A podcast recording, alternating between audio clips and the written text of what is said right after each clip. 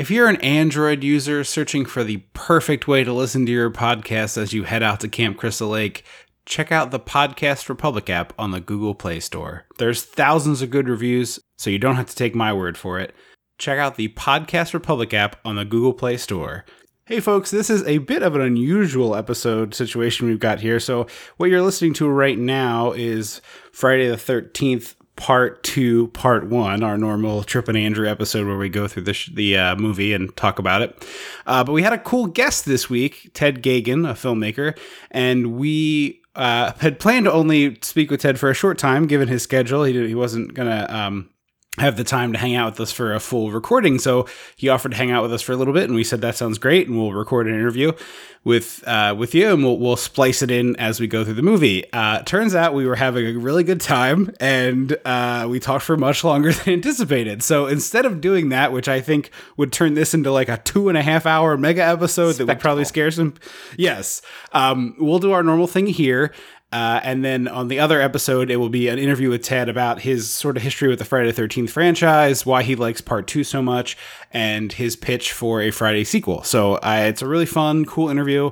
Uh, he was really super kind to spend so much time with us, and we had a blast talking to him. So check that out, the other episode that is in your feed today, and you can hear that.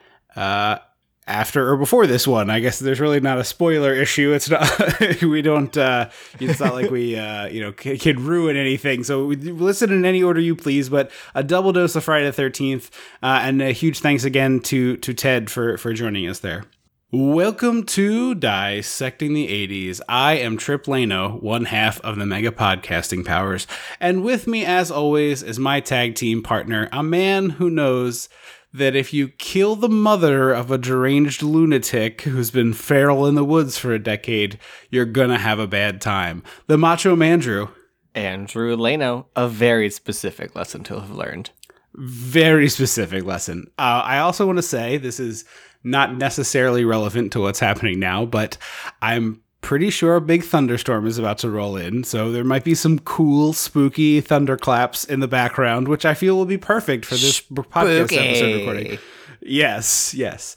Um, we're doing a, a summertime horror movie, which is not normal for us, but was mostly because we got the chance to interview Ted, and I am always up for a Friday the Thirteenth movie. But also, the more I sat and thought about it, summer camps, you know, horror movie, Yeah, no, summertime, it all relevant. felt okay. Yeah, it all felt okay to me.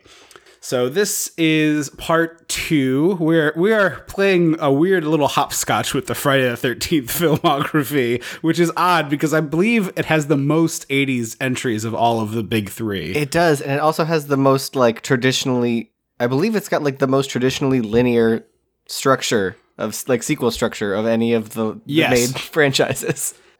Yeah, no, there's not like a hard left turn reboot in the middle. It's just pretty much Jason does a lot of killing. Although we'll get into it with Ted a little bit, but he does eventually die and become a supernatural entity, but it doesn't like retcon itself the way the other franchises tend to. More time jumping than you than, than I remembered. Yeah, yeah, that like very part true. eight takes place after the year 2000. yeah, I did I did for eight wait, is eight Manhattan? Eight's Manhattan. Okay, I did forget about that. So I guess maybe that's where they get weird in the timeline. But you don't. But that's the thing. You know, if you don't know that, it doesn't change anything. Like you're not confused about why things are like are the way they are. Right, right. You, you know, you know, yeah. That why is everyone dressed like it's 1987? Looking at you, Marvel. Well, yeah, you miss yeah. one movie and you're just like, whoa, hang on. Well, it's a 24 part movie, uh, episodic movie series akin to a te- television program. Cool, cool. Except way longer and more expensive. Get out. Anyway, we're not here to clown on Marvel. We're here to talk about uh, the most consistent of the big horror franchises from the 80s, Yeah. Friday the 13th. So we watched part two, and you know what that means. We're gonna go back. We're gonna go dissect the 80s. It's your not ADI compliant staircase. Something's gonna about your not ADI compliant staircase. When the mega powers explode, I'm talking about the 80s. Oh, Great Scott! yeah. Cream of the crop. Oh, oh, oh, oh, oh, yeah. Mega powers, yeah! When this baby hits 88 miles per hour, you're gonna see some serious shit. without an accent, that was your not ADA compliant staircase. uh, we start with this uh, creepy itsy bitsy spider kid. Real it Always a good start. Yeah, yeah, for sure. Not I was what like, I would I don't expected. remember. th- I forgot that this was like so it. Yeah, yeah. Uh, and then maybe Jason's boots we see, maybe not. Uh, turns out no. Uh, but this is the uh, Mother, Mama Voorhees intro. Uh, and it's another movie that respects its audience enough to to show it and just uh, you know give you the quick recap of what you missed. Yeah, it it's funny because it's just the second one. It's not even Yeah. like we're way deep in like in the weeds. Yes, yes. It's not a whole lot to have asked people to have seen part one before coming to part two. and it's not like they were they were only like a year or two apart. I think it was eighty and eighty two. I think it's I think it's 80 and 82. Yeah, but the rest of them it's 83, 84, 80, like they're just Almost coming back to back year. to back to back. Yeah. So, uh, we run through the dead friends. Oh, real quick, like here's here's all the it's it's an in memoriam uh, montage from from Jason one, and I I it just I love occurred the to me right of now. an actual in memoriam now. I, that's what I was going to say. It just occurred to me now that they really ought to do like for the next actually this year is 40 40 years of Jason so somebody should cut like all of them and do like you know uh in the arms of an angel or something like that You are the wind beneath my wings. yeah yeah exactly somebody ought to do that or maybe more appropriately would be Rebecca Black's Friday Oh, but no, it has to be the like dramatic trailer version. Sure. Yeah, you slow it down and, you know, 7 a.m., waking up in the morning, that kind of thing. Yes. Yes, I do know the words to the song. I'm not ashamed of it. The Um, sequel to that song was written by a kid who went to my high school. There's a sequel to Friday? I Yeah, don't called feel like Saturday. This is canon. It's called Saturday. I'm not. I don't think that's canon. No, she she and him wrote it together. Wait, Rebecca Black wrote it with the guy? Yeah. Oh, okay. Do I know this person? I don't think so. I think he was between you and me. Okay. Okay. By the way, just for clarifications, uh, this is 1981, actually. So Oh, it's so it's one year later. 81. Yes, it's 80, 81, 82 for the first three, and then four, five, six are 84, 85, 86, and then uh, seven and eight are 88, 89. So this franchise pu- pumped out eight movies in 10 years, which is, you got to respect the hustle. I mean, truly, you got to respect the hustle. Um, and then the f- there was a four year gap. We had the the Jason in the '90s, and then ten years. Jason X 2002, Freddy versus Jason 03, and the reboot in uh, 2009. I didn't know Jason X was 02. For some reason, I thought it was like 99. No, it's 02, and it's also just like really unfortunate. I started to watch it I really uh, fairly enjoy. recently. I, I it is a guilty pleasure. Jason X. When's the? Wait, are you talking about Jason X or Jason versus Freddy? Jason X. Freddy versus. Oh, okay. I was talking about Freddy versus No, Jason. Freddy versus is, like- Jason. um, so I I watch the kill counts for that a couple occasionally, which to me is just enough of that movie. It is like deeply homophobic and also pretty racist, which I was like, whoa, what are we doing here? I do Yeah. not need to see Freddy Krueger saying mm, dark meat at a black woman. That is not okay. Or Kelly Rowland call Freddy Krueger a faggot. Like, why? yeah, no What? thanks. Don't Why? need either of these things. This is not what I need in this movie. It's one thing to have had that language in the 80s where it was culturally accepted, though I would, I would obviously argue that it is not okay then either, but it's No. a totally different thing in 2002 or 3. Yeah, it's very weird. I mean, I love the idea of again, Freddy versus Jason is a great concept, but Yeah, yeah. it, it's it not was it was that ruined by being 2003. Right, right, right. Uh, so anyway, after we get the dead friend montage, uh, we're fighting Mama Voorhees in the sand, and she cuts her head off with the the final girl uh, from the first movie, whose name just fell out of my head right Alice. now. Alice, thank you. Uh, right? Cuts her Alice head this off with- movie? She cuts Mama Voorhees. In any case, whatever her name is, I will check. Uh, she cuts Carol Mama or whatever your name is. she cuts off Mama Voorhees' head with a machete, and it goes like slow. It goes to slow mo, and it's like spinning around slowly. And I just love. It's like the movie nudging you in the ribs, like, "Hey, look, it's a machete! Look, guys, it's a machete!" Uh, it is Alice. You were correct. Uh, I just love that though. Like, oh, let's take the time to really, really make sure everybody gets what we're doing here. I love I, I love the music in this franchise, but it's it's not overstated and it's one of those things it's not I mean it's not music you hum. Like it's not like The Shining or or um Halloween or Exorcist, where you're kind of you can hum it and know what it means, but you hear Friday the Thirteenth music and you know exactly what it is. For sure. Because I I was in a pageant, uh, I won a pageant back in February, and the theme was camp, and so I decided to do a Camp Crystal Lake counselor, and we could pick our own music for that segment for the walk around, and I was like. I don't. I was like, "Ooh, Friday the Thirteenth music," and it was like, "Nope, nope, this does not work." this is going to be a crowded bar, and this is a lot of strings. Uh, it's most of the Friday movies are Harry Manfredini, who I, I think I'm saying his name correctly. I think so. Who did um, all of them except Manhattan and Freddy versus Jason and the reboot. Um, but he's a he's So a talented he did, composer. He didn't do Manhattan, but did do Correct. X and Goes to Hell. Yep. Wow. also- I wonder why he was like, Different movie. "I'll do he did a movie called seven. Wolves of Wall Street. Well, he did a movie called Wolves of Wall Street, and I was like, "Whoa, really? No, not him." But he also did the Friday the Thirteenth game, Oh, which I was not a fan of. But that is not a movie, and so we are not going to talk about it on this podcast. Also, there's just no way, cutting back to the previously on segment, there is no way that fights, like movie fights, were as safe as they should have been in 1981. Definitely not. I'm watching these two, like a grown woman. She's probably, what, 60 something? Like, she's a golden girl. Betsy, right? In age or Age. in actuality? I mean, Yeah, yeah, yeah. she's probably in her 60s.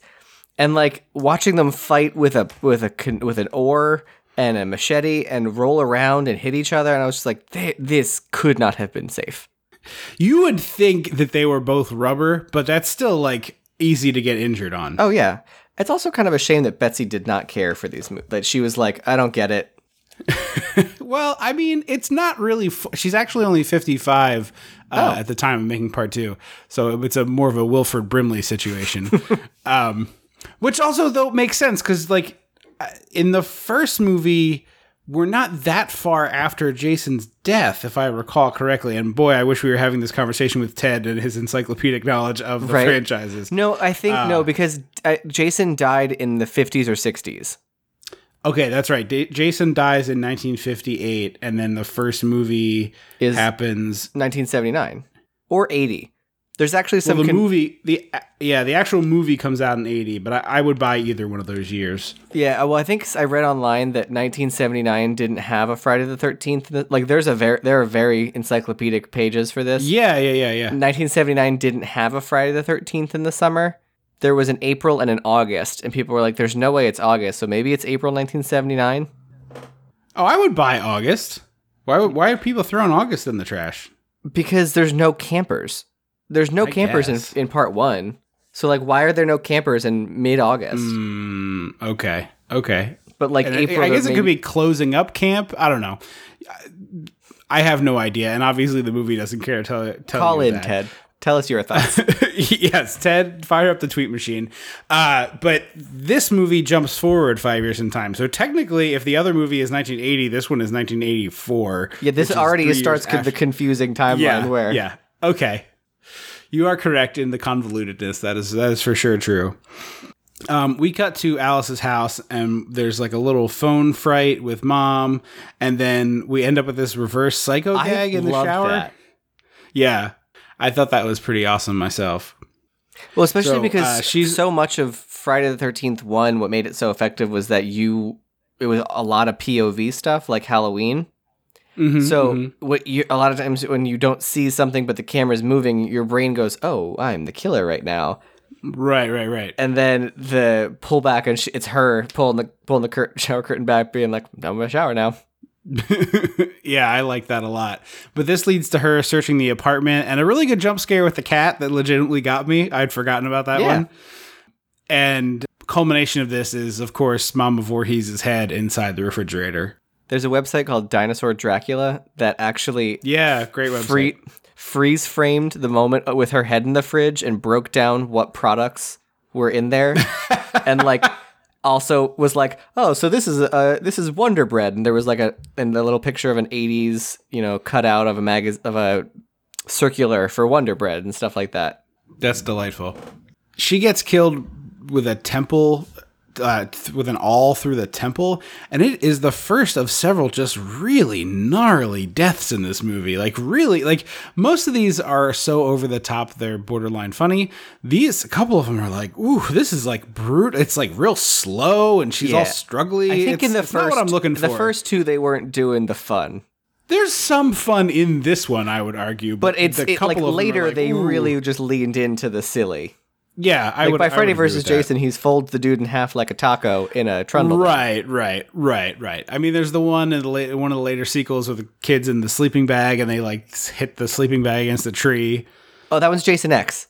Well, he does it So in it- Jason X, but it is a it is a callback to him doing it in another movie in the franchise, and they also do it in the Yeah. remake. I think originally they wanted it to be a like pick up one and beat the other with it, but Yeah, they couldn't yeah. figure out the logistics, so they made it one swing against a tree, which like ended up being more scary. Yeah, I would I would argue that the other one sounds like it would be kind of funny, frankly. Yeah, and then we get a title explosion for some reason. We do, yeah. It's it's kind of baffling, but it is a nice bit of score from the aforementioned Manfredini over the credit sequence. It's a long, long stretch of credits. It's a real well. We got to get to eighty-eight minutes. How can we find three minutes? and we this? already put it a previously on. Yeah, exactly. Um, great shot of a payphone. Oh, I was gonna say we get a good license plate that says we're in New Jersey, baby. Yeah, yeah, both of those things are true. Um, I just, I, you know, anytime you catch a payphone on screen, it's it's an exciting time. Uh, and yes, it is. This is a Jersey ass movie. That is for But sure. filmed in Connecticut. well, yeah, of course. But the attitude I'm speaking of Yeah. here. And then it's an actual Exxon station. It's not just like gas. Yeah, yeah. I think it was a situation where they like knocked on the door of this proprietor and were like, "Can we film your gas station?" He was like, "I don't care," and they gave him twenty bucks. You know. Or it was like, we're going to be here for two days. Our crew is going to be buying drinks and snacks all the time. And he was like, yeah, that sounds great to me. it was in an era when you probably didn't have to call Exxon corporate. Like, that would have been good enough. Like, well, Jerry at the filling station said it was fine. So, That's very true. Um, so they tow the car of our protagonists and they're just like running down the street chasing it. And it turns out to be a gag and i was like man i to- like I, it had been a long time since i watched this one.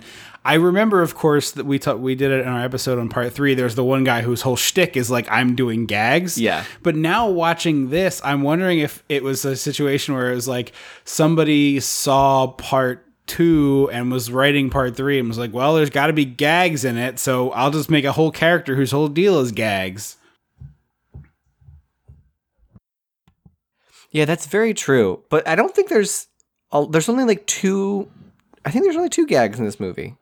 Right, right. I just thought it was interesting. Like I didn't remember any, and this is this is a pretty big one. Yeah. But again, so this is another like prank that is I I, I think I would be fine with because it's resolved within a, like 2 minutes. Right. There's no like he has to go down to the the DMV whatever. It's right. like he right, turns the corner and his friends are like, "Haha, we got you." Yeah, yeah, and that's it. Like that is the like the guy is taking it down from the truck actively at that moment. It's like, oh, I just want to mess with you. And she said he could do it, and I was like, okay, like yes. One of the very like as long as everybody laughs at the end, it's a prank. Otherwise, you're being mean. Mm-hmm. that is the problem. Like most internet pranks are the second thing. Exactly. Did you notice the guy who is pulling the prank has just the widest belt loops I've ever seen? Like not height of belt, but width along the pants. No, I didn't notice that. So like you know your standard pair of jeans or w- pants with belt Like loops. it's like about a yeah yeah or like a pen maybe. These are like three inches wide. I've definitely in my in my costuming experience, I've definitely seen pants like that. I just didn't notice that they were here too.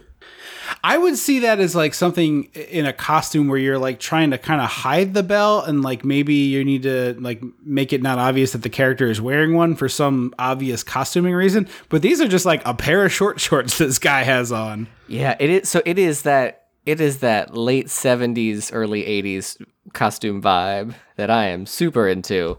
Sure. Especially this woman who we find we meet momentarily. I was like, oh, Andrew probably would wear this exact outfit. Uh, after they find the camp sign, which of course is like, you know, you got to find the camp sign. It's a Crystal Lake movie. She's wearing this Mickey Mouse cut off t shirt and shorts and just like bouncing all over the place. Yes, is she the is. kindest way I can put it. And I was like, wow, this person's only in this movie to be naked. I am sure of this. The great bra shortage of the 80s. 80, 81. Yeah, they just they just stopped making them. they also so all the shorts are short. Like they are like three inch inseam shorts on everybody, and it's great. Yeah, it's an equal equal opportunity gam sh- movie. I this love is it. Just gams and gams and gams. But one of them is a cargo short that short. I did notice that. I literally was like, I was like, they made cargo shorts that short. It, I I was trying to think of the logistics. Like your inner pocket is probably the length of the whole pant leg, and which means like your pocket on the outside is on top of the pocket on the inside. like all I could think of, You could put Yeah, a lighter yeah. in there, and that's it. yeah, exactly, exactly. Also, uh, the woman who's jogging in the Mickey Mouse T-shirt and short shorts, she immediately gets shot in the butt by in this by a slingshot from this Joaquin Phoenix discount guy. Who? So, like I said, everyone's in three inch shorts, like all fi all day, except for Scott, who is wearing full jeans, boots, Yes. and a black button up. Yep, yep. Well, he has to, you know, put himself in a commanding position of authority. Yeah, but like that's what he wears the whole movie. He doesn't do it in the beginning and then sort of like everyone he dresses down with everyone. I'm like, you're melting. I know you're hot in that. Oh, for sure. He's like a European. Yes, exactly. It just like don't wear shorts. I don't know. I, this is not like crass Americanism. Like just European folks don't really wear shorts. yeah. Um, but I love that. Uh, also, uh, sorry, I wrote this down and didn't see it. Uh, very specific reference here, but the discount Joaquin Phoenix guy who shoots the woman in the butt with the slingshot also is sort of like a dollar store version of the guy who's the lead singer of the band in That Thing You Do. That's too deep of a cut for me. Yeah, it's a deep cut. It's a deep, deep cut. We're we're on the B side of the B side here, but for anybody uh, who has not seen this movie but has seen that one. Uh, yeah, but so we're doing um, counselor training, and my favorite part of this is he starts rattling off like what the things are going to be, and it's like first aid, swimming, survival training, and I was like, wait, survival training? What do you plan on doing at this camp? Well, I think I think it could be like you know building a fire with with like two sticks and a and a shell or whatever. A shell. No, that's what no. You, you put the shell on top, and then you have the, the, the stick like a like a bow and arrow wrapped around it. Sure. Um, I'm not sure there are a lot of shells at this lake. Is the problem? The lake uh, feeds into Manhattan. Remember that? That's true. So- That's true. Who knows what's in that lake? I imagine I was recently playing this uh, shark video game, Man Eater, and I, it there's so a bit bad. where you can like hop out of the water onto land, and there's a series of things you have to do in which you're like hopping from pond to pond. And all I could think of was the boat in Jason Goes to Manhattan or Jason Takes Manhattan having like a hold on, everyone. Shoom, poosh, shoom, poosh, feels as very it jumps from park to pond like, to pond. Everybody, hold on, and all the seats start rumbling. Yeah, yeah. Yeah. I, I was like, oh man, and then they would spray you with the water as you splash down repeatedly. Mm-hmm. But I just thought that was lovely. They're just like, you're never going to be more than 150 meters from your campsite, but if you manage to uh, get lost in that that distance, we will have you covered. He also says he's talking about like bear safety and is like, women keep clean Yes. during your menstrual cycle. And I was like, wow, Yes. we really knew that little. Like in 1980, we knew that little. It's actually true. Is it? Yeah, yeah. Women who are having their period are more attractive to bears. That is that is a fact. Oh, I didn't know that. I thought that I- was mean, like a I- fake, like when they say that about sharks, which I'm pre- which has been debunked. But I, mm, maybe it's not true for sharks, but I mean, you are the one, you are the more uh, national park guy, so I will defer to you on this one. yeah, I feel like okay. So this has not been completely answered, but uh, there is no evidence that they're overly attracted to women on their period versus other things. So I guess I got some bad information. I'm, I'm glad I uh, I'm glad, I this came up. Yeah, no, I've I've learned a thing. I said something very authoritatively, and then immediately was like, "You don't know that answer. You're just saying it confidently. That is a big no no, buddy." Uh, so yeah, no, the food thing is definitely Oh, yeah, true. The- he does. He's like, he gotta. Yeah, yeah. And we get a Chekhov's child psychology. Yeah, this is also a weird one for counselors, but I it was very interesting. But well, no, she wasn't teaching. She's not teaching. She's just like he just makes fun of her because she has a she's getting a degree in child psychology. Yes, and uh, right at around this, I don't know if it's happened already, but one of the women walking up to, or maybe it's I don't know if it's a man or a woman actually. One of the counselors in this scene has a T-shirt on that just says Bala Cynwyd. Yeah, I don't wrote that down. Caught that? Yeah, yeah. It's like uh, oh, representing our our neck of the woods. Bella. Uh, so we we go to a campfire and we get the hey, let me explain Jason to you, which is done so well in this movie that part four literally just picks up this whole scene and drops it into their movie. Really? Yep. There's a there's a the previously on Jason montage in part four just includes this scene. It's just like I'm gonna clip and clip and paste. There we go. It's this is where we learn that it's been five years since the first movie, which is like kind Right. of a weird choice.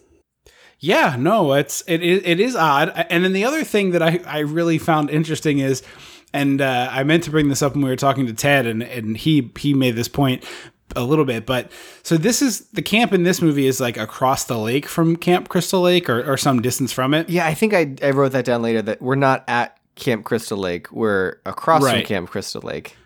But that is the plot of like every kids movie summer camp slobs v snobs movie, right? It's always like there's the camp we're at, which is where the losers are, and then across the lake there's either the cool kids or the athletes or the, the you know whatever they are, girls' the- camp. the, the rich camp, the girls camp, yeah, whatever it is is always the camp across the lake. Like um I believe it's heavyweights where they're at the fat camp. The camp across the lake is like a jock camp, and then they have to have like a big I thought it was a girls' camp because they have the dance. They do have the dance, but okay, am I Or maybe there's three lakes. mixed up? Or maybe there's three Is the- camps.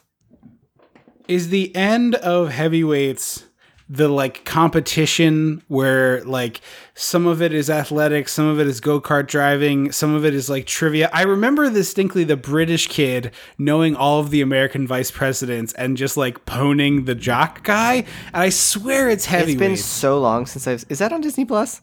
Probably. Uh, it's been so long since I've seen heavyweights. I, re- I remember the middle where the where they have the dance with the girls across the lake, and the candy stash, and that's kind of it.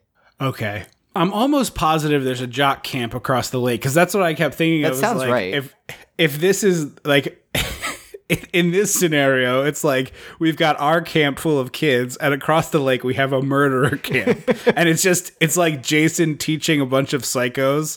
It's like the the worst version of a pickup artist class that you've ever seen. Jason Jason's teaching like, a bunch of Damiens and rodents. yeah, yeah. Children of it's the like Damned. how how to make your fort, and it's like Jason with a hammer and nails and just like pounding, and that's that's how he got. We see later in the movie his thumb. He's got that big uh, blood blister under his Yeah. thumb. It's like Jason was do- teaching a class on fort building, and he whacked his thumb with a hammer. Or one of the kids hit him. Yeah, it could have been that. It could have been that. Um, and we get a, a fun prank again, the second and last of the movie. Yeah, this prank less fun to me. I would not laugh very hard at this prank. I mean, it's just a it's less of a prank and more of a scare, which I think Right. are conflated in today's world. yes. um uh Mark the trickster kind of pops out with a spear and all dressed up like uh I don't know in fur like a caveman. he's he he's wearing a fur over top of him like uh like it f- it felt like a Bob's Burgers bit to me, honestly. Like something I could see Gene doing, where he'd like put his hands in the wolf hands and the wolf head over his, and Yeah. be like, "I am the king of the forest now." yes. Okay. Yeah. Totally. Uh, but yeah, it is it is nice. And then of course this this leads to Oh no, uh, it wasn't Mark. I said I wrote. I saw the word mask and thought Mark. It's not Mark. Oh, right, right. Um, but so this story is all like Jason is alive out there. They do this big jump scare, and then like the camp, the head of the camp stands up. He's like, "All right, all right, all right. We had our fun. This is just a story. It's all bullshit. Ignore it. If the kids start telling it, make sure you tell them that they're gonna get themselves scared." And nobody is allowed to talk about it anymore. Right, right.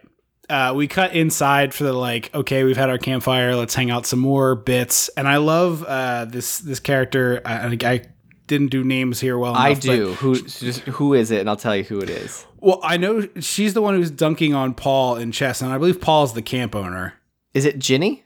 Maybe it's Ginny, but she's like absolutely. He's like real smug man. She's the lead. yeah, it's it's Ginny. Yeah, yeah. So he's like, well, you see, you know, I'm gonna move my queen here, and that puts you in check. And she goes like, clunk, checkmate. And he's like, what? What? And, and he looks down at the board, and she just like walks away. I just loved it so much. Yeah.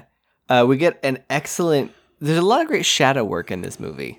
Yes, where it's yes. just a shot of the outside, and it's very like Nosferatu. Like you just see the shadow of Jason walk across the um the front of the cabin. Mm-hmm. A real weird moment between Ginny and Paul, where he like busts into her cabin and like grabs her, and for a moment you're like, ooh, and then she's into Yeah. it, and you're like, hmm. They're having like a secret affair in which Paul's fetish is just getting absolutely pwned in chest. Yes. Uh, oh, we forgot Crazy Ralph is here. He tried to warn the kids not right. to show up to the camp. Right, Uh, you gotta have a crazy Ralph if you're gonna have a slasher movie. and then uh, Crazy Ralph gets garroted with barbed wire, which is a rough way to yeah, go. this one is also really gnarly. It's not. It's there's no fun in this murder. The, well, they, uh, I think it's part four, maybe it's three or four, where he garrots someone again, but this time with a leather belt. It's the, it's, it's the, Right. It's whatever one has the um, smiley face on the tree moment. Yeah, yeah, yeah, yeah. You're definitely right. But that one is more absurd. You know what I mean? Yes. Like a leather belt is more ridiculous. Um, so we're running in the woods, and uh, there's my favorite edit of this movie. Well, one of two, but this one is my is the better of the two. I think we're looking for this lost dog, and uh, the the character's like calling for her dog and calling for her dog and calling for her dog, and then we see the dog go running by like toward where Jason is, and it cuts immediately from the dog to hot dogs cooking on the grill, which I was like, oh man, this rules. This is so good. Um, And she immediately like someone's like, "Hey, come back for lunch," and she's like. Oh, okay. Like immediately uh, just ditches her search for her lost dog to go eat a hot dog. we also see a very tiny chainsaw, and it's like, hey, look at this. Might bet we'll see that later. And then I this is also what I noticed. I was like, there are ten counselors here, maybe twelve, and this mm-hmm. is a, like a counselor training session. So, but like, there's twelve counselors. This isn't profitable. Who's pay? Like, are are camps sending their counselors? Are people going to be tr- like? I want to be a counselor, so train me. Like, what do we think that is? Well, I mean, feeding these folks for like a weekend before the kids come isn't much of a big deal. But they're not all from one. Ca- it's not one. I don't. It's not explained that they're one camp. They they are oh, here Oh, training to I'd- be counselors at a counselor training seminar. See. I I didn't get that at all. I got that this was a bunch of counselors that he hired because he says he's like some of you. This is your first summer. Some of you have been counselors for a long time. Yada yada yada. So I got the impression it was like he's opening a new camp and he hired a bunch of experienced counselors. Therefore, they have like they have worked at other camps, but they are now working for him. Maybe I I I it's I I watched it a couple weeks ago. Yeah, but Yeah. That's the impression that I got anyway. Um Speaking of Chekhov's is this is a total aside and I'll be quick about it, but I recently watched the Black Christmas from last year. oh yeah, I heard it was meh. I I liked it. I, it's a, there's some parts of it that I thought were a little heavy-handed, but it was, it, I thought it was cool. It was like an interesting feminist take on horror. But there's this shot early in the movie where you see this crystal unicorn with a horn that's like 17 inches long and like razor sharp pointed. Yeah. and I was like, oh sweet, one. Chekhov's unicorn. Is there a unicorn? I don't remember. Yeah, she gets stabbed with the glass unicorn in the first one. I thought it was an icicle. Okay, well then it was a reference to that movie. But any, I that I, I missed that. Then I that that's on me. But it was this like huge unicorn that was in the shot for like just long enough, and I was like, oh man, someone's gonna get it with that unicorn. And then you see it happen for like a flash of a second, like kind of in the background of a scene, and I was like. Oh man, you can't. That's, you can't Chekhov's and then like put it in the background. Come bummer. on, movie. Yeah. Anyway, um, some of the kids uh, sneak off from swimming, and the redhead A lot is of great there. 80s bathing suits. Yes, yes, very short. Uh, what is that called? The leg length The inseam. inseam, inseam. Very short inseams. A lot of thighs. A lot of thighs. Um, Guys out, thighs I- out.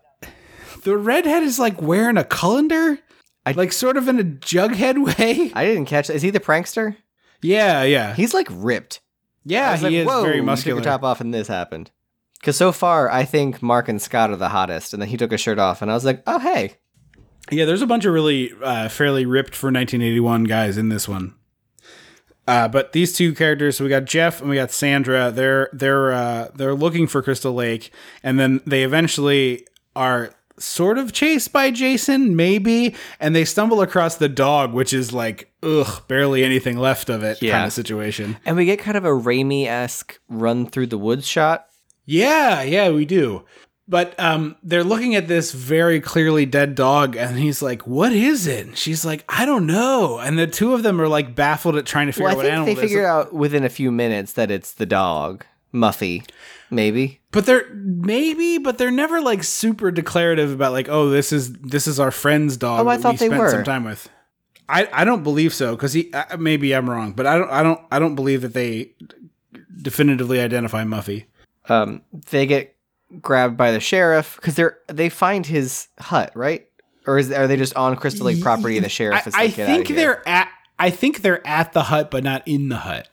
um because the sheriff shows up and he's like hey you kids and he takes them back to their uh, counselor training seminar and he's like would you knock it off And there's like a really delightful dick measuring contest between this sheriff and Paul, where there's like, at the end of it, the sheriff's like, they're not going to be punished. And Paul turns to his assistant, uh, Ginny, and he's like, make sure they don't get double desserts tonight. I thought that was so good. but this this this cop is like hey basically like hey we're letting you host a camp counselor training seminar at the same lake where there were vicious murders five years ago and a kid drowned Right. 25 years before that. I think you can give me a little respect when i ask your counselors not to go over to the murder site. That seems real easy. You know, you, what you just said there was interesting to me because if this movie takes place in 1981 when it is set, mm-hmm. that puts the Camp Crystal Lake Jason stuff in 1976, which is like 21 years after Jason drowned, which I would believe. no it's five years after camp crystal lake 1 which would be 1980 Right, that movie came out in 1980, but I was saying based on the timeline that you just said, pulling numbers out of thin air would make the first movie take place in 1976. oh which would make sense. It would be about 20 years after Jason drowned. Hmm. Anyway, and then the sheriff gets killed real quick well, okay, he does, but I do want to talk about the lights on the sheriff's car are the biggest police type lights I have ever seen in anything in my entire life. It looks like he beheaded the great Gazoo from the Flintstones and put his bubble head, like two of them, on top of his car. It's bonkers. It's like taller like by almost double the height of like a Domino's or Papa John's light sign you see a pizza delivery guy put on top of his car. It's like double the height of that and then like double the width. It's it's a solid 24 inches high off the top of his car. I, if he goes fast enough, the thing could take off. It'd be like a little wing. or they're just going to get knocked backwards into whoever's driving behind him. Exactly. This seems insane. I could not believe how big they were. You, we, if we can find it, we should do a screen grab of that and put our heads on it for the art for this For the- episode for the- because that is how absurd it is. But uh, Jason gets him by pretending by doing a Bigfoot and like running, like he sees him like on the side of the road running, and he takes off after him. Yeah, he sees like this burlap masked man running through the woods and, and takes off. Uh, he goes into Jason's shack actually, and they do a little bit of a cat and mouse before he gets just a gnarly kill with the hammer. Oh God. Um. So we cut back to the counselors, and some of them decide to go into town for the night, which just So might save thi- their life. this is why I think the uh, counselors are working for him because this is pitched as like a last night in town before the kids arrive and you're not allowed to do this anymore kind of thing. Oh, that's fair. I was thinking it more like it's your like, hey, last night of this, like last night of fun before the the session's over tomorrow or whatever, and then. But again, I don't know. They head into town. The redhead, by the way, is named Ted. I Yes. that uh, because we talked about Ted with Ted. The Mickey Mouse girl is now wearing a cut off long sleeve shirt, so it's like a long sleeve, sort of like thermal looking thing, but cut off just under her breasts. And I'm like, what is the end goal of this outfit? I have I have crop hoodies. I have long sleeve crops. Do you wear them for fashionable reasons? One would assume this girl is like putting on something warm to take a stroll in the chill of the summer evening. Well, she also needs to make sure her nipples are prominent before her swim. Yeah, you can literally see all of this girl. Mm-hmm. Before she takes her clothes off, which she does, and this movie has absolute full frontal nudity multiple times, but you can see this girl's every bit of her whole body It's like before a, she takes her clothes off. It's like a comic book, like a female comic book character. How the clothes are just painted on. Yes, and and so we cut from this to the crew arriving at the uh, at the bar where they're going to hang out. It says casino, which confused. It does say casino. Yes, it does. Um, but the thing about this that I found so delightful is they make like a huge deal about like, oh, we only have two cars, so there's not that much space, and there's like nine people just sitting in the back of the pickup truck. Like any number of people could have gone in there. yeah, Like, it's this very. is fu- I don't know like- why that happened. So we cut back, and this is the the full frontal uh, with uh, this this actress who is about to get it from Jason, uh, and we cut from her to the. So at this point, we have a small group left behind to sort of guard the camp. Yeah. um, I think we got five people. yeah, five feels it's right. Mark and his paramour, the couple, and then the skinny dipping girl. Right. And and Mark is we haven't mentioned before, Mark is the cast member who is in a wheelchair. And this movie we, we talked about this a bit with Ted, so I don't want to repeat myself too much, assuming people are gonna listen to both these things, but it is stunning how well this character is treated in this movie. Like he's not a punchline, he's not a, the butt of any jokes. It's just like this character happens to be in a wheelchair. He doesn't go that's just- careening down a, a cliff into some water because of an alien. like okay, but he does go careening down some stairs like very after he's shortly dead, from though, now. Yeah, yeah. which to me feels okay. Um, But he's just like but they're doing arm wrestling. yeah, he's jacked. His arms are jacked from from being in a wheelchair, and so he's arm wrestling everybody. And I don't, I didn't write down her name. Uh, there's the girl at the camp who just is so forward and so confident with him, and I love it because it's not that's not something like you think about when you think about horror slashers or even Friday the Thirteenth. To be frank, that she's just like, hey, you stick it in me. Does it work? Great, let's go. Yeah, no, it's really delightful. she's like Blanche Devereaux meets Mae West. Uh, the wiki says there are six people at camp, but um, so it's Jeff and Sandra, Vicky, Mark, Scott, and Terry. Oh, there. Are, Yeah, I didn't realize there were three couples. yeah, Oh, because Scott Scott was with the skinny dip. Scott and the skinny dip girl are the couple. right, right. um, Also, there is a full flash of vag in this movie. that's what I just said. It's full frontal nudity. Oh yeah, I did. I did. I don't. want Two my, My times. brain didn't think that. God forbid you show a flash of wang, but full vag. Like There's not even a boy butt. Like, why is she skinny dipping alone? They could be skinny dipping together. yeah, exa- exactly. Equal opportunity, disgusting nudity. If you must have it. Like sleepaway camp. Right, right. Um, which is a drunken commentary track you can check out at patreon.com slash dissecting the 80s. Yeah. Uh, she puts her clothes immediately on without toweling off, and I was just like, I Yeah. hate this. Absolute psycho. Absolute psycho. Uh, Scott is a big creep still. Scott is the aforementioned uh, slingshot to the butt man, by the way. Yeah, We did not full jeans, full then, boots. Yes. Uh, he gets caught in a. Uh, is it a bear trap? I I see them called bear snares, but like I've never seen a bear in one of those. I believe it's a bear trap. I've only ever seen it in movies in a really nasty way, but yes, it is, I believe, a bear trap. Yeah, I've only ever seen people in comedies or horror movies get stuck in these. Yes, exactly, exactly that. Um, the but this this isn't a bear trap. This is an actual snare. He steps in a rope. That's right, like, yeah, hangs him uh, upside down. Okay, I believe this is just called a snare. I've never heard it attached to bear. Sorry, I was getting movies confused. Bear trap is usually the the, clampers. the metal clamper thing. This is just a snare. Um, designed to like incapacitate because like you can get a deer with a snare or something like that. Basically, oh, I guess I should say I've never seen an animal in a snare in a movie. I've Yeah. only ever seen com- people in comedies and horror movies. Well, they're generally designed to like hang and kill the animal, so it's not like a pleasant thing to watch. Like the idea is you hang the loop at their head height and they Oh. get their oh. head stuck in it and then it the tree launches and snaps and breaks their neck. Because I've only ever seen it in horror movies. I think that's how it works. I'm like, oh, if it's designed to string up an animal's legs. Yeah, I mean, I've seen people like I've seen survivalist type shows and movies where people make them to catch like rabbits and stuff, mm-hmm. and I don't know that you. I don't know that they're. I mean, maybe they are just. Maybe it just catches them and you you kill them after. Like that would make, I guess, more sense because if they were dead, they'd probably get eaten by something else. So maybe it's not designed to kill them necessarily, but just like incapacitate animals is is the intended use of these. Uh, I don't think you see a lot of them in other situations because it's just not really like a situation most people find themselves in. Like you're not necess- you know, necessarily unless you're living in the woods long term.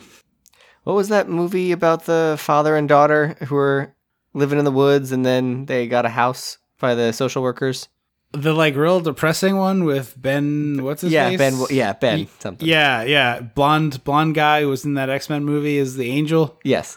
Yeah, I don't know the name of it, but it's a sad movie. It's a weird pull for the jokey joke podcast. I don't know. Um, no, it's fine. I just was like, he, he, he- there must be another movie he's referencing. The one you're talking about is like a sad, serious I don't know drama about movies about people who PTSD. live in the woods. no, uh, yeah, they probably had snares in that movie. Uh, Hottie Scotty dies, obviously. Well, there's also like a weird fourth wall break right before he cuts his throat in the snare. I didn't catch that. Jason, Jason, Jason looks like down the barrel of the camera. He spikes, spikes. That's what it's called, right? Spikes the camera. I, think believe so. is the term in, in the industry. Yeah, there's a weird like spike to camera with Jason. There's two of them in this movie. The second one comes later when it's. Is it Ginny? It's it's when Ginny is is in the dark room. We'll get to it later, but she like does this weird thing where she like ducks down and then back up and is looking right down the barrel of the camera. Huh. I, I guess I didn't catch those as being, you know, fourth wall breaking. Right, right. Uh, and then, then, so Scott gets his throat cut, and then the other uh, person who is stuck behind, I guess this is Vicky. Uh, she, Yes, Vicky went skinny dipping. So yes, I think. no, sorry, no, Terry, sorry, okay. Terry went skinny dipping.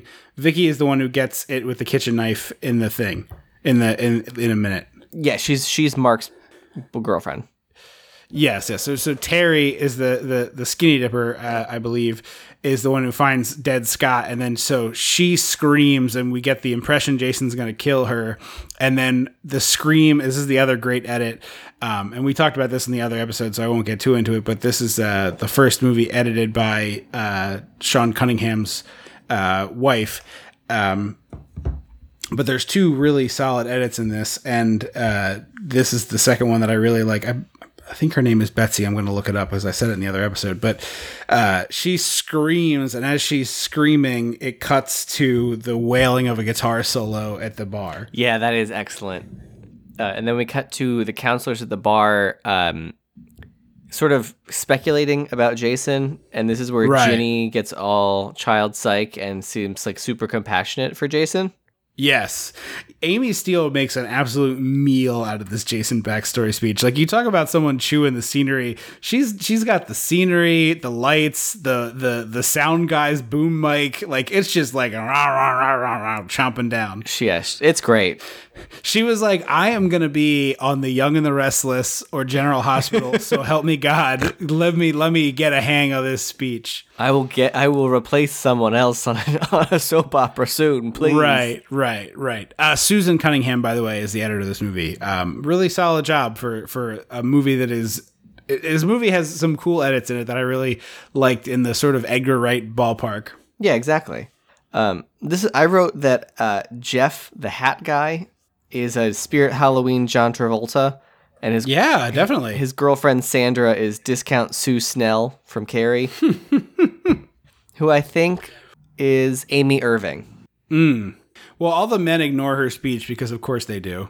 Yeah, she's they're at the bar and the the prankster guy is like collecting bottles as she's like she's basically turns into Quint from Yes. Jaws talking about the I don't think he's collecting bottles, uh, unless you mean collecting bottles to mean that he is drinking his I face off. I don't think he's he's drank 15 to 30 beers. Like I don't There's there's there's 45 beers in front of this guy, and he can barely stand up. which is why I don't think I think he probably had like 7 or 8, but I don't think he had all of them. I think Ted has got like a hollow leg situation. Oh, I thought he was just like grabbing them from down the bar. Like, "Hey, slide me that I bottle." think I think Like, Ted is hammered. I think Ted is just totally. I think he is too, but he's also a weirdo.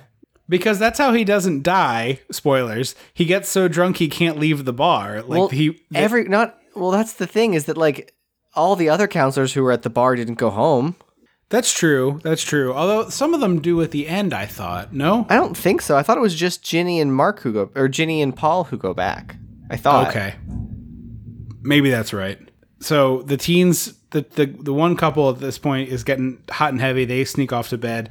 This is when the other character, um, I believe it's Mark and Vicky. Yeah, Mark and Vicky. She's she's like very bluntly like, "Do your legs work? How about your penis?" so just like no no beating around this bush. She holds up a, a hot dog and a and a donut, and she's like, like gives him a wink as she puts them together. Like, hey, yes. huh? Yes. And she goes, she, she in her in her brain, in her head canon goes, I'm gonna get laid at a camp in the summertime. Better go put on my giant wool sweater Yes. and basic brown panties, and then a full bottle of perfume.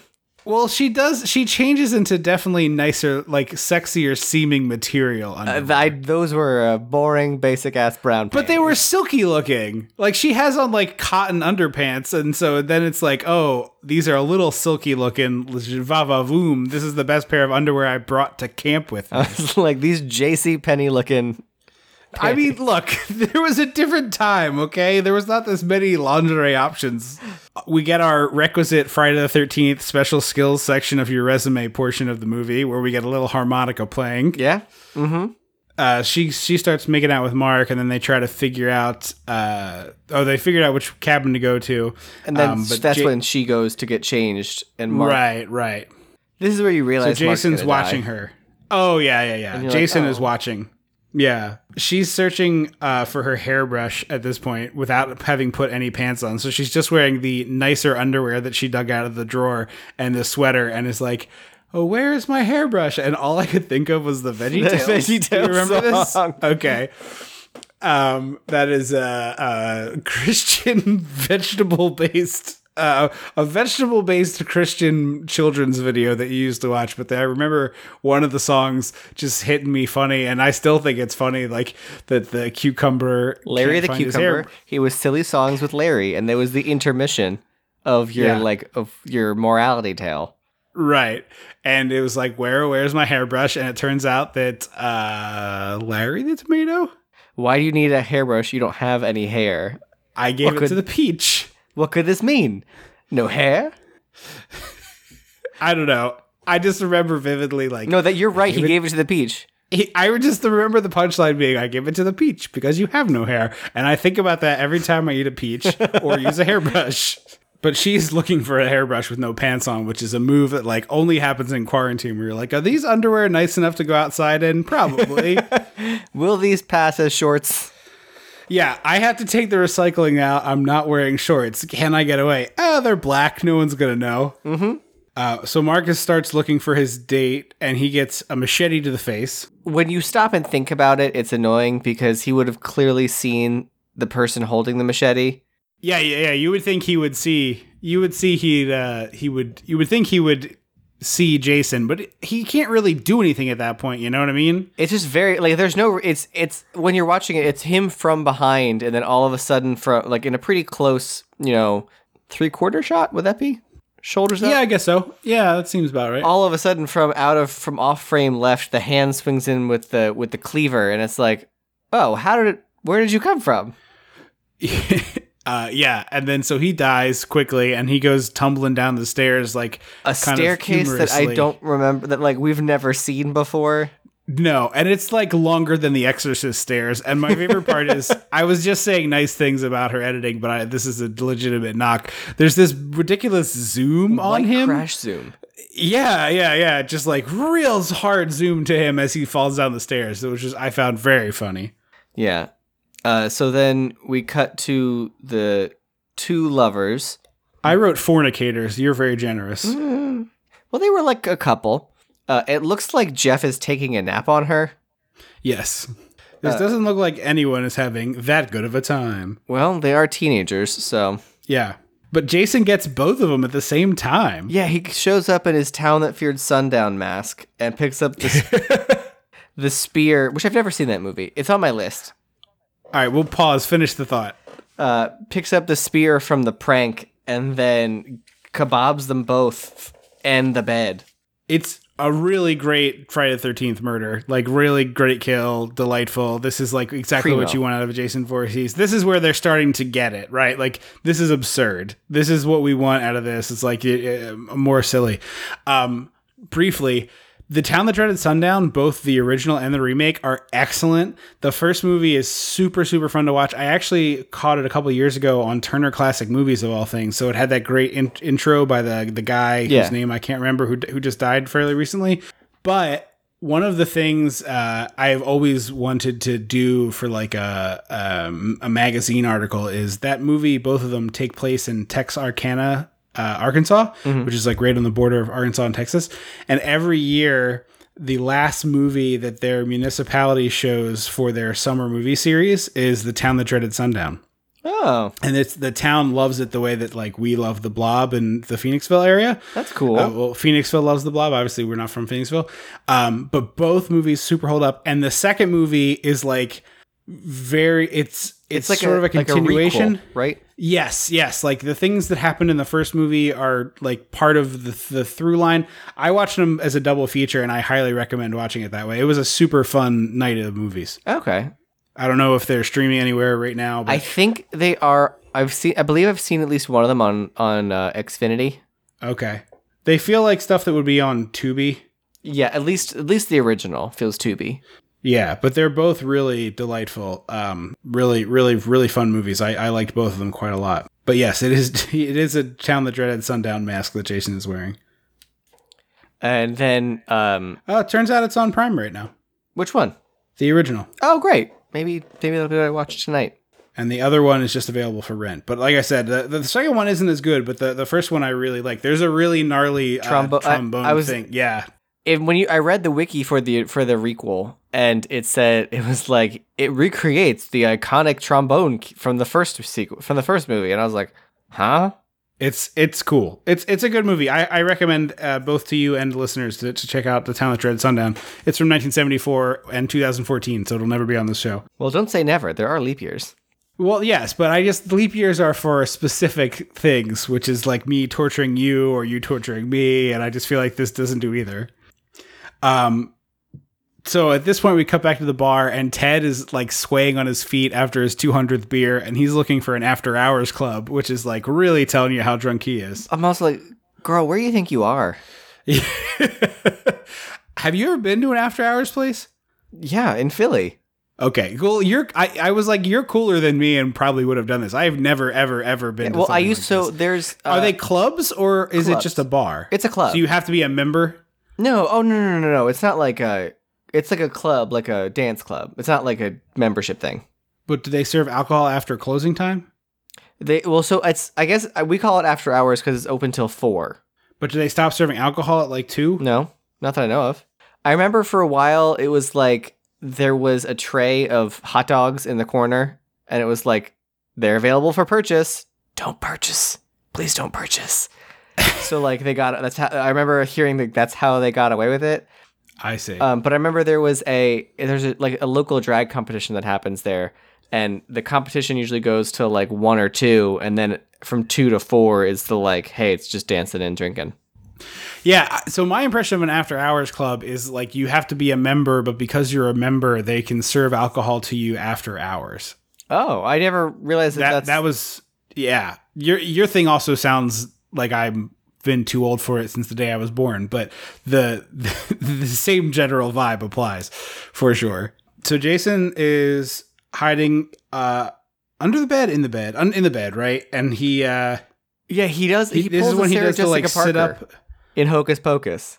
yes well i i give it the michael myers he does the michael myers sit up under the sheets he does the like you know where you don't you just oh, I like, thought it was more of a she the pulls the sheets off and he pops up. Well, he does, he does, but he like you're right. Sorry. So, but once she does it, he does a sit up like like uh like the, like Michael Myers or Oh, the Undertaker, where it's like from the waist only. uh, You know, snap up. Uh, and that's Vicky, right? And he just stabs her in the face. Right. And this is where you see his gross thumb, where he clearly like at some point during the filming of this got a blood blister. Those are so. Gross. They hurt so you get- bad, and they f- yeah. and then you just have to watch it grow out and pop out your thumbnail. Yeah, it's the horrible. weirdest it's all feeling. bad. I'm I'm getting like squeamish just thinking about it. I did it to my thumb in the in the theater department truck latch thing in college. Barf, barf, barf, barf, barf, barf. So Ginny comes home with Paul and finds Yes. a bloody empty bed. And Yes. Paul's like, they're goofing. What? She just like stands and watch watches him get killed. Like Jason pops out and is murdering Paul, and she's just like stand like do something, Ginny. I, I also wrote that her reactions are not big enough for this scene. Right, right. And then we get the scene from Mean Girls. Which which one?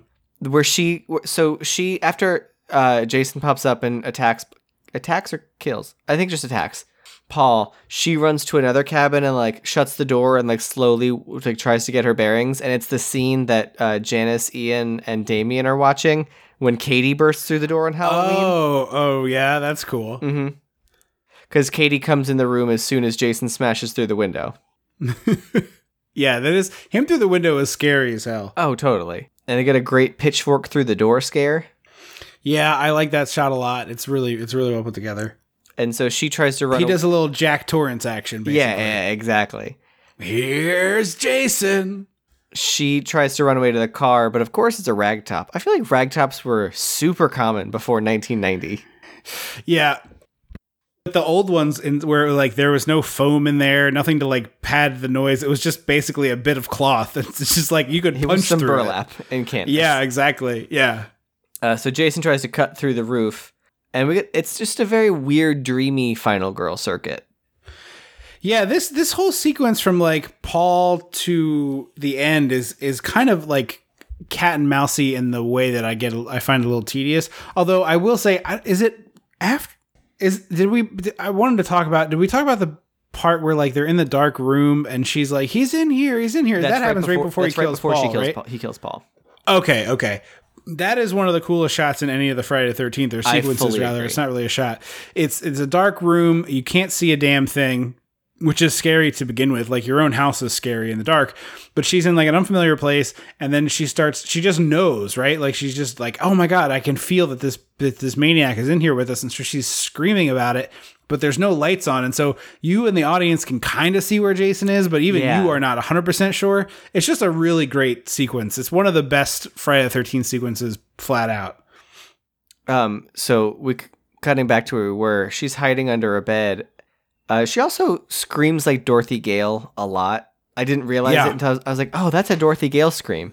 Like when she's in the twister and the and she gets hit in the he- hit in the back with the uh, with the shutters. Right, right, right. Um, but she's hiding under a bed, and then she pees. She's so scared Yes. she pees, and like that always we- because of a rat. oh, I didn't realize the rat was what did it. That weirds me. But out. like, but but like, but like at this point, you watched your friend get murdered. You saw this other dead body. You were close enough to Jason to knee him in the balls a second ago. Like you smelled his weird. Like this man has never showered. He must have the worst odor in the history of odors. oh, of course. And the thing that finally is like, you know what, my bladder can't take it anymore is a rat. Like she should have been eating that thing at this point, just like taking a bite out of this Just crack its back. Right. She's like, I thought you tasted like pizza. Where are my coins for the games? We're the turtles, Master Splinter. no. Oh, I meant Chuck E. Cheese. I know that, but I went somewhere Okay, else. Okay, okay. So this is where we get the payoff of the tiny chainsaw, and then she also breaks a chair over his back because why not? It is some straight up WWE business. It is a delight. It's like breakaway chair, Chris Farley style, just like Yes. smash. I love that so much. That that goes on the that so like obviously extra who's had a head injury and has a head bandage is number one for me. But extra who gets smashed with a chair or bottle in a bar fight also high on the So you don't want to swing the chair; you want to get hit with the chair. I'll, I want to get hit with the chair, yeah, or the bottle over my head. Like I want to receive the thing. I think it's you. You get more screen time if you get hit versus Probably. doing the hitting. so she runs away into his little uh, fort. Which which drives me crazy. Is like there's a chainsaw right there, girl. Gut this man like a fish. Well, I think I think she did use the chainsaw, and it didn't work. yeah, Um, and there's a hockey stick uh, that he's used to build his fort, and I was like, a lovely little bit of foreshadowing. Yeah, yeah. I don't think it like I think that was accidental foreshadowing, but it is Oh, yeah. great. And also stands to what we talked about with Ted and what we have said for years as well of like the best Friday the thirteenth thing they haven't done is like put this mofo on an ice like let's get it icy. Let's have an iced up lake. Mhm.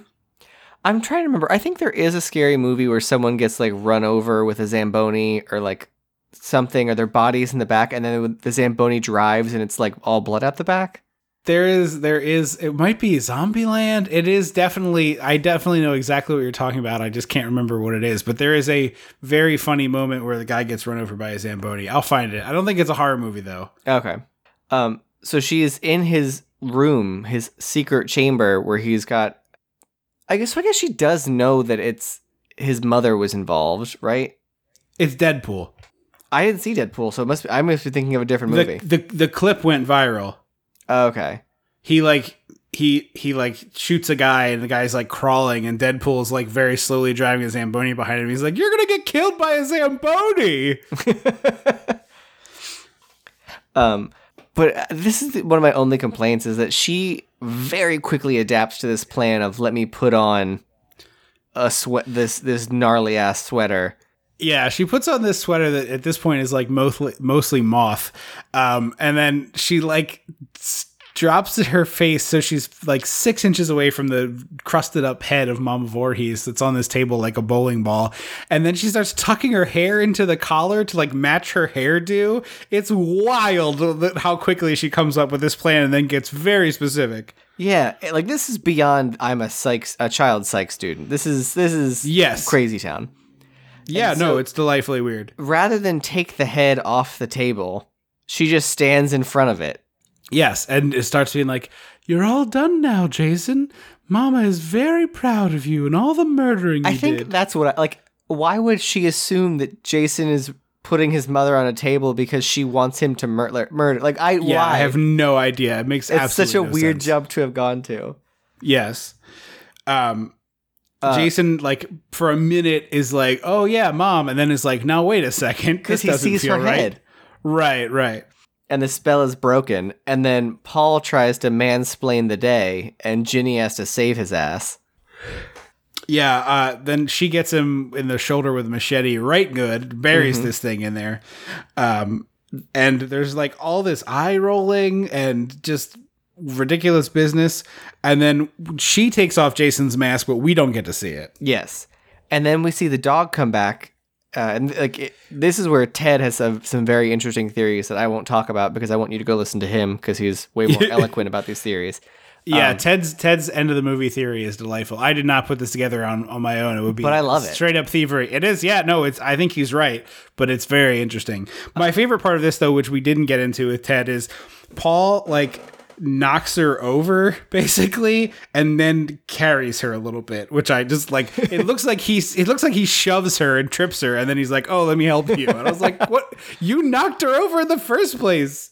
Um, so a slow-mo jason attack because that's how these movies end with a Yes. very weird looking jason. He's got like a beard and red hair right Yes, yeah, he's, he's got a real mountain man look. Like he looks like the kind of uh, if you were to go on a cheap dark ride at like a, a a boardwalk and it was like the scary mine. This picture like what one of the miners he'd be having a jug of moonshine and be like, "Y'all best be careful going down in there," and it would be like real janky robot. That's Yeah. what, that's what he would look like.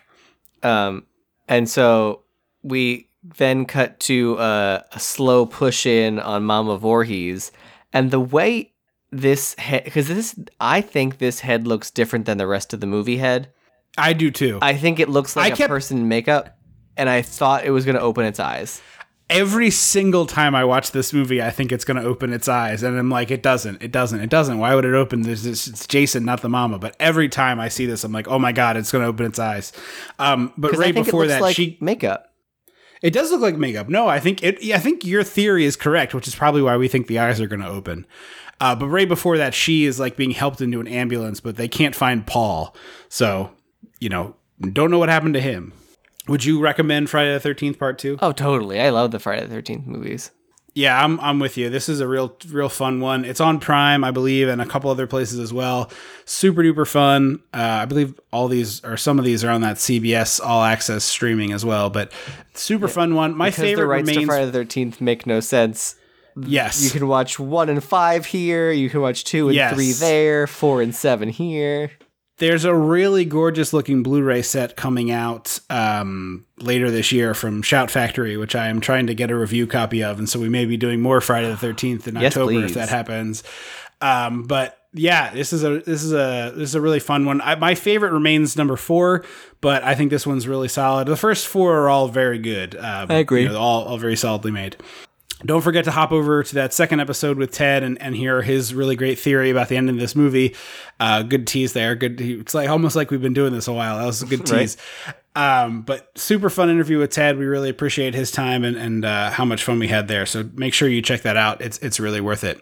Um, don't forget to check us out uh, at Dissect the 80s on Twitter, Dissecting the 80s on Facebook.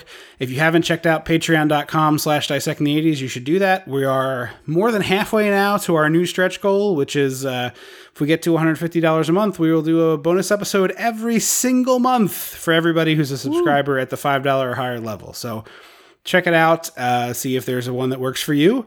Don't forget, if you haven't yet, rate and review the show wherever you get it. If it's not on iTunes, send us a screenshot because it's hard to track down all these different places. But if you rate the show and review it and send it to us, we will read it on the air. So if you want to hear your words coming out of our mouth, rate the show. Uh, we will be back on August 10th with a movie I'm sure Andrew's excited about Xanadu. Yeah. 40th anniversary. We're doing a movie musical. A movie musical On roller Thank you. skates. on roller skates. Thank you so much for listening to the show. We really appreciate it and appreciate you taking your time out, especially during these quarantine times when you're not probably commuting to listen to us. I have been Lucky you for Triplino. commuting. Oh, yes, uh, yes. I'm. I'm. so- If you're out there working, we really appreciate it. Stay safe. Keep your masks on. We hope that this is all over soon. I have been Triplano.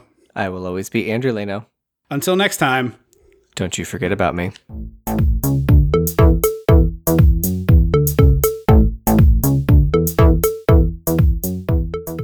Dissecting the 80s is a Chum Some of This production. Ow.